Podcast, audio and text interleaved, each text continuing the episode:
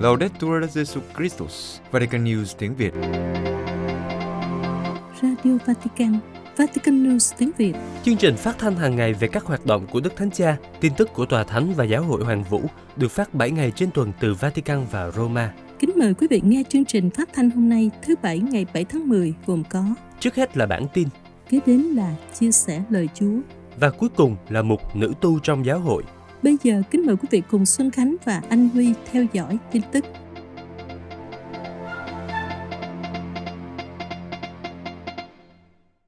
Đức Thánh Cha chia buồn về cái chết của Đức Hồng Y Toppo, đau lòng về tai nạn xe ở Ý khiến 21 người chết. Vatican, ngày 5 tháng 10, Đức Thánh Cha đã gửi điện văn chia buồn về sự ra đi của Đức Hồng Y Telesphore Placidus Toppo của Ranchi, Ấn Độ. Cùng ngày này, Ngài cũng gửi điện văn chia buồn về tai nạn xe ở thành phố Mestre của Ý, khiến 21 khách du lịch thiệt mạng. Trong điện văn gửi đến Đức Tổng giám mục Felix Toppo của Ranki, Đức Thánh Cha cho biết Ngài thương tiếc về cái chết của Đức Hồng Y Toppo, nguyên giám mục giáo phận Ranki. Đức Hồng Y Toppo, 84 tuổi, đã nhập viện cách đây 3 tháng và qua đời vì ngừng tim vào ngày 4 tháng 10. Bày tỏ tình cảm của mình với các giáo sĩ, tu sĩ và giáo dân của Tổng giáo phận Ranki, Đức Thánh Cha đã nói rằng Ngài cùng với họ phó dân tâm hồn cao thượng của Đức Cố Hồng Y cho lòng thương xót vô biên của Thiên Chúa, Cha trên trời của chúng ta. Đức Thánh Cha viết, Tôi nhớ lại với lòng biết ơn sâu sắc những năm Đức Hồng Y tận tụy phục vụ trong sứ vụ linh mục và giám mục cho các giáo hội địa phương ở Đông Ca và Ranki, cũng như những đóng góp của Ngài cho giáo hội rộng lớn hơn ở Ấn Độ và cho Tòa Thánh.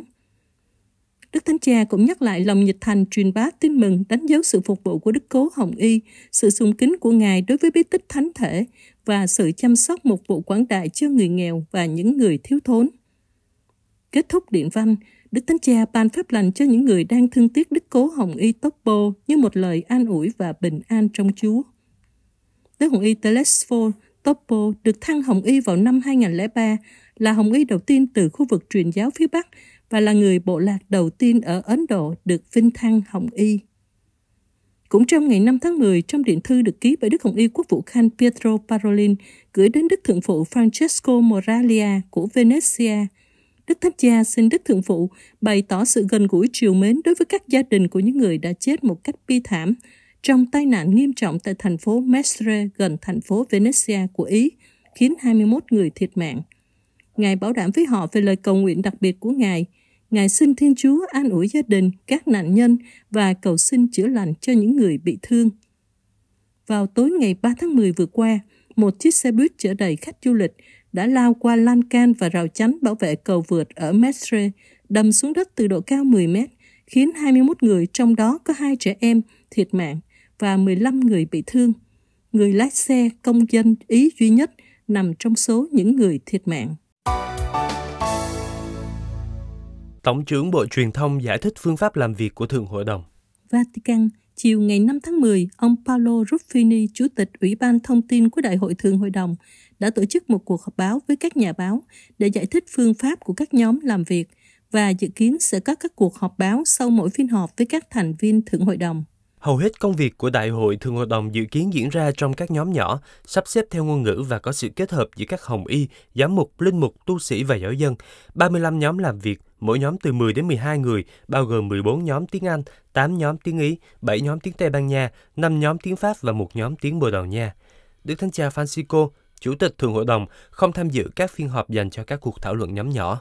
Ông Ruffini, Chủ tịch Ủy ban Thông tin của Đại hội Thường hội đồng, cũng là Bộ trưởng Bộ Truyền thông của Tòa Thánh, cho biết 35 nhóm làm việc của Đại hội Thường hội đồng hay nhóm nhỏ đã bắt đầu công việc của họ vào thứ Năm ngày 5 tháng 10.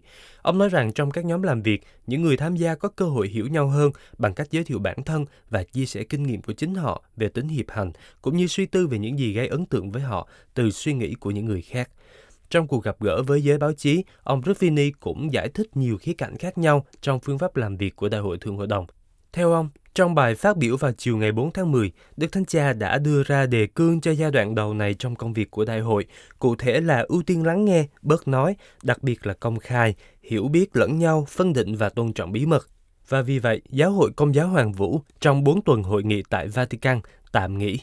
Bộ trưởng Bộ Truyền thông của Tòa Thánh nói rằng thời gian im lặng và tôn trọng lắng nghe này, như Đức Thánh Cha mong muốn, cũng có thể giúp thế giới trong các lĩnh vực khác như chiến tranh, khủng hoảng khí hậu dừng lại và lắng nghe nhau.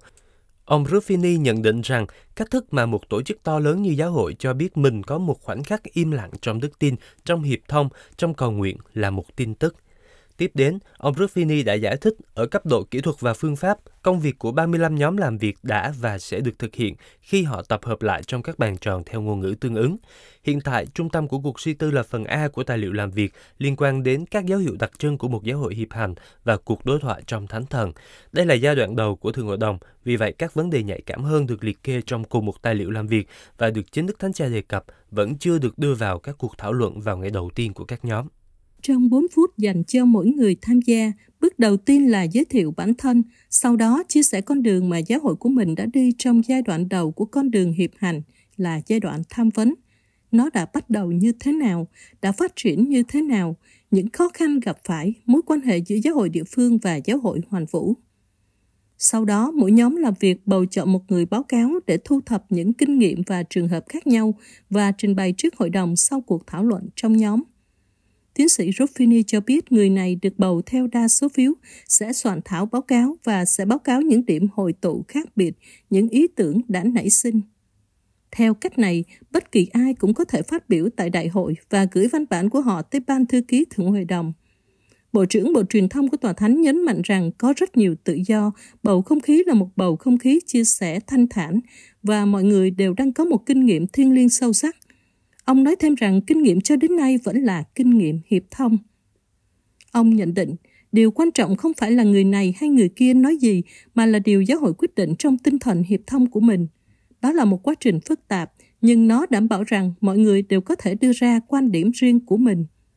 Theo ông Ruffini, các nhà báo có thể tưởng tượng về kết thúc của bất cứ điều gì, nhưng họ không thể đưa ra câu trả lời về kết cục sẽ như thế nào, bởi vì chúng ta thật sự chỉ mới ở giai đoạn đầu. Do đó, chúng ta hãy cố gắng đi từng bước một. Ông cho biết báo cáo cuối cùng được hình thành vào cuối tháng 10 sẽ bao gồm cả sự hội tụ lẫn phân tán, nhưng vẫn sẽ không thể hiện một điểm đến, nhưng là con đường mà chúng ta đang đi. Do đó, nó sẽ giống như một tài liệu làm việc hơn là tài liệu chung kết như các thượng hội đồng trước đây. Laudate Deum, các nhà khoa học và các nhà hoạt động hòa chung tiếng nói với Đức Thánh Cha. Vatican trong cuộc họp báo giới thiệu tông huấn Laudate Deum vào sáng ngày 5 tháng 10 tại vườn Vatican, nhiều chuyên gia, các đại diện của thế giới văn hóa và các hiệp hội trong và ngoài công giáo liên quan đến các vấn đề môi trường ở cấp độ quốc tế đã cùng hòa tiếng nói với Đức Thánh Cha để bảo vệ ngôi nhà chung. Phát biểu trong buổi họp báo, giáo sư Giorgio Parisi, người đạt giải Nobel vật lý, đã bày tỏ sự đánh giá cao đối với tông huấn Laudate Deum, một tài liệu mà ông cho là cần thiết hơn bao giờ hết. Ông đồng ý với cách Đức Thánh Cha nhấn mạnh đến tính cấp thiết của sự tham gia toàn cầu và tiến hành một cách công bằng và hỗ trợ. Giáo sư Parisi nói, để đảm bảo dừng lại hiện tượng này, để đảm bảo dừng lại hiện tượng này thành công, đòi hỏi nỗ lực to lớn từ phía mọi người. Ông nhấn mạnh tầm quan trọng của việc thực hiện sự chuyển trao nguồn lực lớn từ các nước tiên tiến hơn sang các nước kém phát triển hơn. Về vấn đề này, ông đưa ra ví dụ liên quan đến châu Phi. Chúng ta không thể mong đợi người dân châu Phi có đủ nguồn lực để xây dựng các tấm điện mặt trời. Chúng ta cần một kế hoạch toàn cầu để có thể đưa các nguồn năng lượng tái tạo đến những khu vực đó. Hơn nữa, ông cũng nhấn mạnh đến sự cần thiết phải cải thiện môi trường giáo dục, đặc biệt là giáo dục nữ giới ở những vùng này, từ đó tạo ra nhận thức rằng bảo vệ môi trường là vấn đề thiết yếu của tập thể. Qua kết nối từ xa, bà Vandana Shiva, nhà hoạt động, nhà khoa học và nhà bảo vệ môi trường, đã hợp tiếng cùng Đức Thánh Cha để bảo vệ môi trường. Bà hy vọng rằng một phần ba lượng khí thải có thể được tái hấp thụ và chúng ta có thể chấm dứt sự tuyệt chủng của các loài động vật. Trong khi đó, nhà ẩm thực Carlo Petrini cũng kết nối từ xa, ca ngợi tác động mạnh mẽ của tài liệu trong chính thời điểm thảm kịch về môi trường mà chúng ta đang trải qua. Ông nói thêm rằng trong 8 năm kể từ Laudato Si, sự nhạy bén và quản trị chính trị quốc tế đã cho thấy là hoàn toàn không hiệu quả và đã tạo ra những điều kiện mà theo đó một phần đáng kể của hệ thống môi trường hiện nay bị tổn hại không thể phục hồi. Ông hy vọng những hành động đạo đức mà Đức Thánh Cha Francisco thực hiện có thể góp phần ngăn chặn thảm họa. Ông Petrini nhấn mạnh, không ai có thể thờ ơ, mọi người phải trở thành chủ thể tích cực của sự thay đổi. Cũng trong buổi họp báo, nhà văn Jonathan Safran Foer liên tưởng môi trường ngày nay với lò hơi ngạt. Ông giải thích thật không may là bộ não con người rất giỏi tính toán đường đi của một cơn bão, trong khi lại khó có thể đồng cảm. Đó chính là vấn đề liên quan đến những người từ thâm tâm phủ nhận biến đổi khí hậu. Ngay cả khi có những dấu hiệu rõ ràng, chúng ta cũng không cảm thấy liên quan. Ông đặt câu hỏi, chúng ta có sẵn lòng tin vào những gì các nhà khoa học nói với chúng ta không? Chúng ta có sẵn sàng một sự hy sinh nhỏ bé của mình cho tương lai không? Và với tư cách là một người Do Thái, ông trích lời Thánh Francisco khi chết chúng ta sẽ không mang theo được gì trừ những gì chúng ta đã cho đi. Ali từ Libya đến Ý vào năm 2020 cũng phát biểu trong buổi họp báo với tư cách là người di cư. Jubran Ali Mohammed Ali đã học kinh tế tại Tripoli khi chiến tranh bắt đầu vào năm 2011. Anh ngừng học và bắt đầu làm thợ hồ. Ở Ý, anh tiếp tục học với tư cách là nhà hòa giải văn hóa. Nói về cơn bão Daniel đã phá hủy thành phố Darna, anh nói, tất cả điều này xảy ra không chỉ vì biến đổi khí hậu mà còn vì những ngôi nhà được xây dựng dưới con đập và không bao giờ có bất kỳ sự kiểm soát hay bảo trì nào. Anh mong đất nước của anh sẽ thay đổi và cũng mong mọi người biết tôn trọng thiên nhiên và bảo vệ ngôi nhà chung là trái đất. Trong khi đó, Alessandra Salmentino thuộc dự án Policoro của Tổng giáo phận Palermo, linh hoạt viên của phong trào Laudato Si và cộng tác viên của phong trào công giáo tiến hành đã tố cáo rằng vấn đề đáng buồn nhất là thói quen. Chúng tôi đã quen với viễn cảnh cái chết và chúng ta chỉ lo lắng khi nó ở ngay trước cửa nhà mình. Đối với Arthur Bertrand Jan, đạo diễn của nhiều phim tài liệu về truyền hình về môi trường, nhận định rằng chuyển đổi sinh thái không đến từ thế giới kinh tế chính trị, nhưng sẽ là cuộc hoán cải thiên liêng. Quý vị vừa theo dõi bản tin ngày 7 tháng 10 của Vatican News tiếng Việt.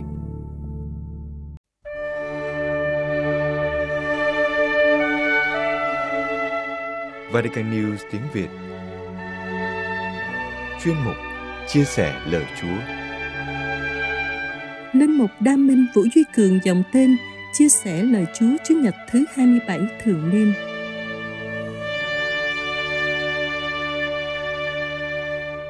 Xin kính chào quý ông bà anh chị em. Câu chuyện tin mừng Chúa Nhật 27 thường niên hôm nay, Đức Giêsu lại một lần nữa dùng dụ ngôn để giáo huấn thính giả của mình.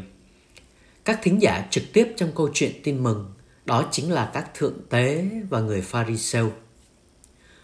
Dụ ngôn những tá điền sát nhân phản ánh thái độ sống và cung cách hành xử của những người vô ơn, lấy mình làm trung tâm và tìm mọi cách để loại trừ Thiên Chúa ra khỏi đời mình. Chúa Giêsu kể, có gia chủ kia trồng được một vườn nho, chung quanh vườn, ông rào dậu. Trong vườn, ông khoét bồn đạp nho và xây một tháp canh. Ông cho tá điền canh tác, rồi chảy đi xa. Vườn nho là của ông chủ. Ông dành chọn tâm huyết để xây dựng và đặt ước mơ vào vườn nho sẽ sinh hoa lợi khi ông khoét sẵn bồn để đạp nho. Tuy nhiên, tâm huyết và ước mơ của ông chủ vườn nho không được thành toàn khi trao vườn nho vào tay những người tá điền vô ơn và ích kỷ đến tàn ác với toàn tính chiếm đoạt và muốn làm chủ điều không thuộc về mình. Câu chuyện dụ ngôn có cái kết buồn khi những tá điền không chỉ tìm cách loại trừ những người mà ông chủ sai đến để thu hoa lợi, mà giết luôn cả người con thừa tự duy nhất của ông chủ mà không vị nể với tà tâm bá chủ. Nghe dụ ngôn Đức Giêsu kể, các thượng tế và người Pharisêu hiểu là người nói về họ. Còn mỗi chúng ta thì sao, thương bà anh chị em? Trong tư cách là một cộng đoàn đức tin, trong ơn gọi và sứ mạng khác nhau của mỗi người, dù là giáo sĩ, tu sĩ hay giáo dân, liệu chúng ta có thấy hình ảnh của mình nơi câu chuyện dụ ngôn này chăng? Có lẽ mỗi chúng ta không thấy rõ mình ở đoạn giữa và đoạn cuối của câu chuyện dụ ngôn. Vì nhận thấy rằng mình không bạc tình và tàn ác đến độ sát hại anh chị em chung quanh và cũng chẳng có cơ hội để trực tiếp giết hại con một chúa.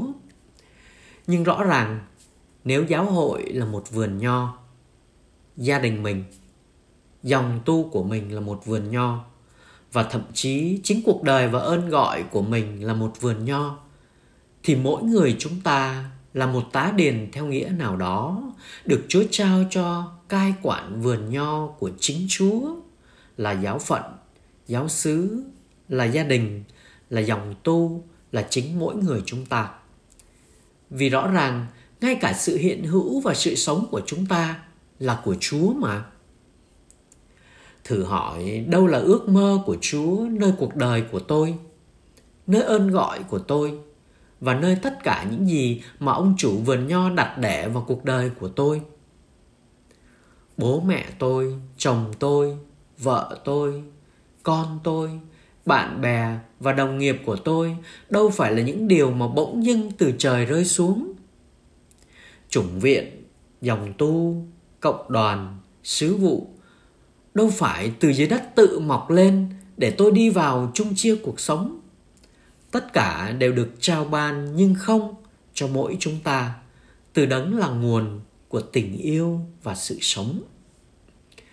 Lời Chúa hôm nay một lần nữa nhắc nhở mỗi người tín hữu chúng ta chỉ là những người cai quản, canh tác và gặt hái hoa lợi cho vườn nho của Chúa. Mọi sự sẽ trở nên rất khác khi chúng ta xác tín rằng tất cả là của Chúa. Sự sống và thân xác tôi là của Chúa. Tôi sẽ trân trọng và săn sóc, chăm sóc, hầu thân xác mình trở thành đền thờ cho Chúa ngự. Ngược lại, một khi nghĩ mình là chủ hay tự cho mình cái quyền làm chủ thì tất rất có thể nó sẽ bị lạm dụng đến kiệt quệ, bị coi thường, hủy hoại đến xót xa và thậm chí biến nó thành một món đồ chơi hoặc món hàng có thể đổi trao. Nếu tôi xác tín rằng gia đình tôi là của Chúa, tôi sẽ biết ơn và yêu thương, tôn trọng và vun vén hầu gia đình trở thành cộng đồng nơi tình yêu Chúa được thể hiện. Còn ngược lại, với yêu thương và tôn trọng thì không nói ai cũng biết rồi. Rất có thể nó sẽ trở thành địa ngục trần gian.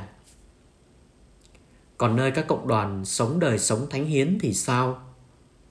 Nếu mỗi thành viên trong cộng đoàn đời tu đều xác tín rằng anh chị em trong cộng đoàn, trong nhà dòng tôi là của Chúa, thì chắc chắn nhà dòng ấy, cộng đoàn ấy sẽ có hiệp nhất, nâng đỡ và yêu thương.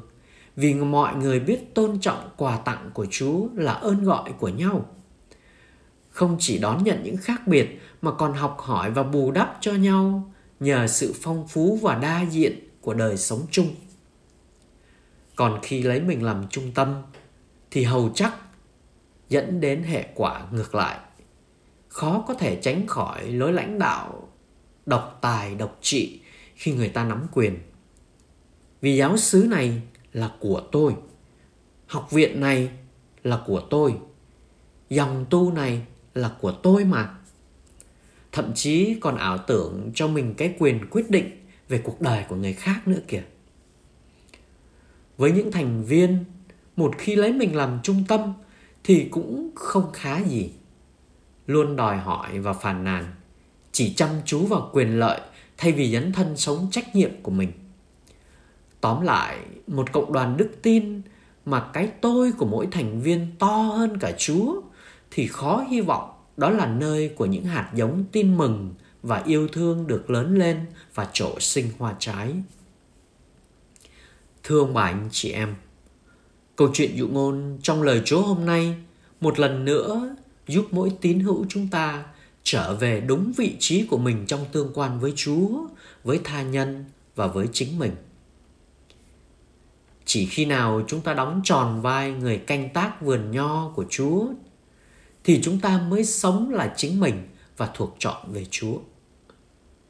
Mà có Chúa là có tất cả Ngược lại, một khi muốn lấy mình làm trung tâm và tự định đoạt lấy tất cả những gì được trao ban thì nguy cơ người ta sẽ mất tất cả. Và cái mất đáng sợ nhất là mất chính mình. Khi từ khước và quay mặt đi với nguồn sống thì lẽ tất nhiên người ta chọn cái hữu hạn làm điểm tựa thì sẽ mất hút vào trong cái vô thường vốn có của thế gian này mà thôi. Mất chính mình là mất tất cả. Tạ ơn Chúa là chúng ta có Đức Giêsu. Cho dẫu con người có vô ơn, vô tình hay cố ý phớt lờ hay quay mặt đi với Chúa thì cũng không bị chu diệt theo quy luật ác giả ác báo theo kiểu con người. Đức Giêsu là viên đá góc hầu kết nối chúng ta lại với Chúa và với nhau. Ai đến với Đức Giêsu sẽ tìm lại được sự sống. Ai tin vào người sẽ được ơn cứu độ. Có Chúa, chúng ta sẽ có tất cả.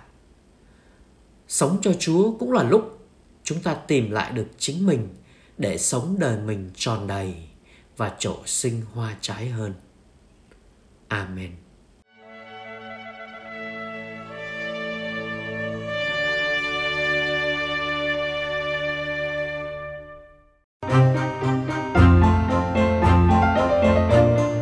Vatican News tiếng Việt, Chuyên mục Nữ tu trong giáo hội Nhà truyền giáo hết lòng với cộng đồng di dân tại Hoa Kỳ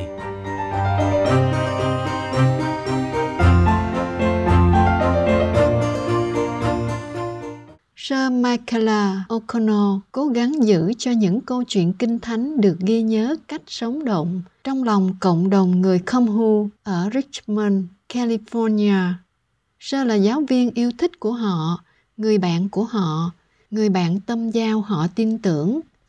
Nhiều người Khomhu lớn tuổi không biết đọc nên họ thường đến với Sir Michaela và háo hức nài nỉ.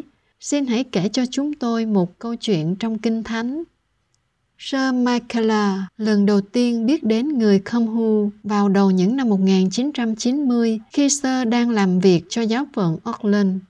Mặc dù giáo phận có văn phòng sắc tộc, nhưng người Khomhu cảm thấy lạc lõng trong cơ cấu này vì họ là một nhóm nhỏ không có ngôn ngữ chung với các nhóm dân tộc khác. Họ tìm đến giáo phận để được giúp đỡ vì họ lo lắng về cách truyền đức tin của mình cho con cái. Ngay từ lần gặp đầu tiên với họ, Sir Michaela đã cảm thấy bị thu hút bởi họ. Họ là những người hiền lành, đáng yêu, có giá trị gia đình và cộng đồng bền chặt và rất thân thiện. Tôi rất muốn giúp đỡ họ, nhưng văn phòng giáo dục tôn giáo đang được tái cơ cấu, và tôi không biết mình có thể hứa với họ điều gì. Sir Michaela bắt đầu gặp gỡ không chính thức với những phụ nữ Khomhu mỗi tuần một tối, với tư cách là tình nguyện viên, và từ đó Sơ đã luôn ở bên họ. Người Khâm Hu đến từ vùng đồi núi của Lào và bị chính phủ bỏ rơi trong nhiều năm. Các nhà truyền giáo người Pháp và Ý đã giới thiệu Kitô giáo cho họ vào giữa những năm 1990. Người Khmer đã cố gắng tạo ra một dạng chữ viết bằng ngôn ngữ của họ, nhưng nó chưa bao giờ thực sự được chấp nhận. Cách duy nhất để họ được học hành là rời bỏ nhà cửa của họ ở trên những ngọn đồi. Hơn nữa các lớp học được tổ chức bằng tiếng lào một ngôn ngữ mà họ không biết do đó rất ít người không hô biết đọc khi Cộng sản chiếm Lào vào giữa những năm 1970, người Khmer Hu bị đàn áp vì tôn giáo của họ. Những người có thể đã trốn sang các nước khác vì vậy, vào đầu những năm 1980, một số ít người tị nạn Khomhu đã định cư ở Richmond, California để xây dựng cuộc sống mới cho gia đình họ. Họ đến đó và biết rất ít về cuộc sống ở Mỹ và hầu hết họ không nói được tiếng Anh. Cách tự nhiên là họ tìm đến giáo hội để được giúp đỡ và Sir Michaela đã bước vào cuộc đời họ. Cuối cùng, Sir Michaela đã trở thành nữ tu toàn thời gian tại giáo xứ của họ.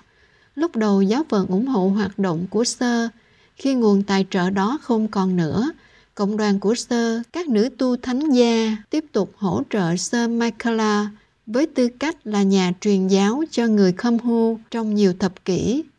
Đúng với tinh thần truyền giáo, Sơ Michaela quan tâm đến mọi nhu cầu của người dân, tinh thần, thể chất tình cảm.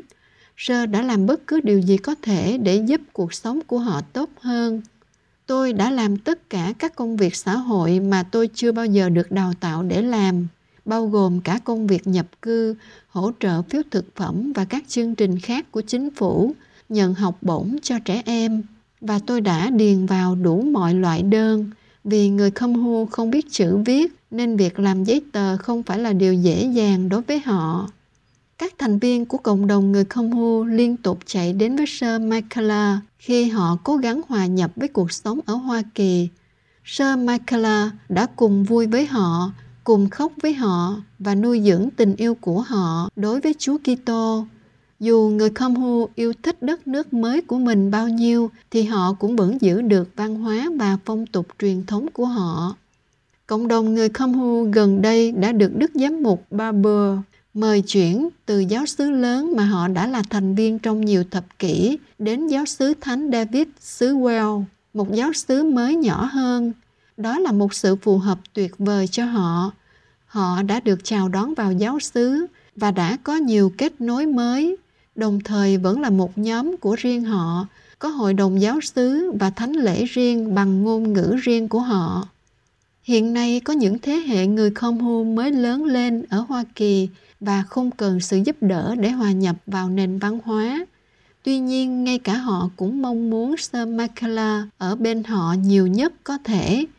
Kể từ năm 2021, sứ vụ chính của Sir Michaela nằm trong nhóm lãnh đạo các nữ tu thánh gia. Mặc dù sứ vụ chính thức của Sơ không còn trực tiếp với họ nữa, Sơ vẫn cống hiến cho người không hu và dành thời gian cho họ với tư cách là một tình nguyện viên Hầu như mỗi thứ bảy, Sơ đều lái xe hàng giờ đồng hồ để tham dự thánh lễ cùng họ và giao lưu. Chăm sóc các gia đình cả về mặt tinh thần lẫn thực tế là đặc sủng các nữ tu thánh gia đã thể hiện từ năm 1872. Đức Tổng giám mục Joseph Alemani của San Francisco nói với người sáng lập của họ, Sir Dolores có những trái tim cần chữa lành và những linh hồn cần cứu rỗi trên những đường phố sầm uất của chúng ta. Đây là công việc Chúa muốn các chị làm và giống như hàng trăm nữ tu trước đó, Sơ Makala mang tình yêu của Chúa Giêsu Kitô đến với mọi người nơi họ đang ở. Đối với Sơ, đây là một góc nhỏ của Richmond, California, nơi Sơ và người Khâm Hu đã phát triển một mối quan hệ yêu thương và tin cậy sẽ tồn tại suốt cuộc đời của họ.